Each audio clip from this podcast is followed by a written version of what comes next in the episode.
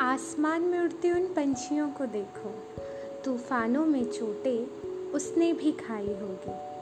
बहती नदी के उन मछलियों को देखो। गर्मी में प्यास उसे भी आई होगी। देखो गुलाब के उन फूलों को। कांटों की चुभन उसने भी महसूस की होगी। पौधों की उन कलियों को देखो। अभाव से कभी कलियाँ भी मुरझाई होगी।